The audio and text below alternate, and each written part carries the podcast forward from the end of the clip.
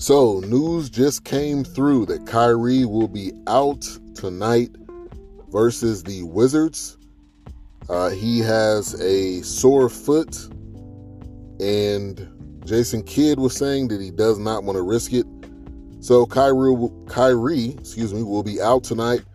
But the good news is the Wizards are two and eight. The Mavs definitely need to bounce back tonight after a blowout loss to the Pelicans. So we will see what happens. Mavs on the daily coming to you once again. But uh, Kyrie is out tonight versus the Wizards. So we'll see what the Mavericks do. Hopefully they bounce back in a much needed win after the loss from last night. Peace.